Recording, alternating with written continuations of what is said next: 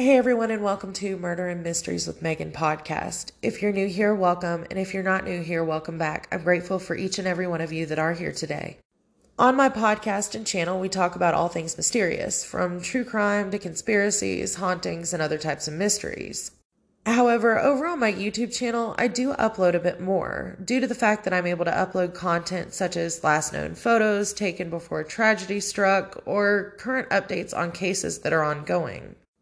In fact, last night I went live over on my channel, Murder and Mysteries with Megan, to talk about a very recent case that is all over the nation. This case is about a young woman named Gabrielle Petito who was only 22 years old. She had gone on a cross country trip in a van with her boyfriend slash fiance, Brian Laundrie. On July 2nd, the couple left from their Northport home in Florida, heading west to Kansas, Colorado, Wyoming, and Utah during their travels. However, during this trip, something tragic took place. See, on September 1st, Brian Laundrie actually returned home to Northport in Gabby's white Ford van that they had been traveling in. However, Gabrielle Petito was not with him and was nowhere to be found. She hadn't even contacted her family or friends since the end of August. Ten days later, on September 11th, Gabby's family reported her missing.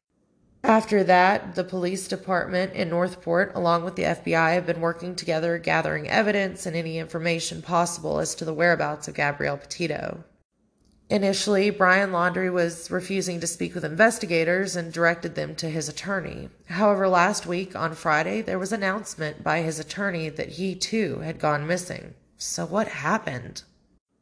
To find out more on this case, head on over to my YouTube channel where we talk about all of the information that we know at this point and the timeline that we know on Gabrielle Petito's disappearance and her death. I look forward to seeing you over there. I hope that everyone has a safe and wonderful week. And until next time, bye.